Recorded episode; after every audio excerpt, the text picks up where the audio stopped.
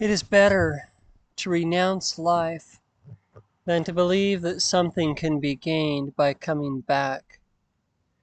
You'll never figure it out by turning and returning, and you'll never secure the ones you love by human love. Only by letting go to the will of the divine that leads to renouncing all for the sake of an unseen world can we move on from the endless cycle of trying to figure it out.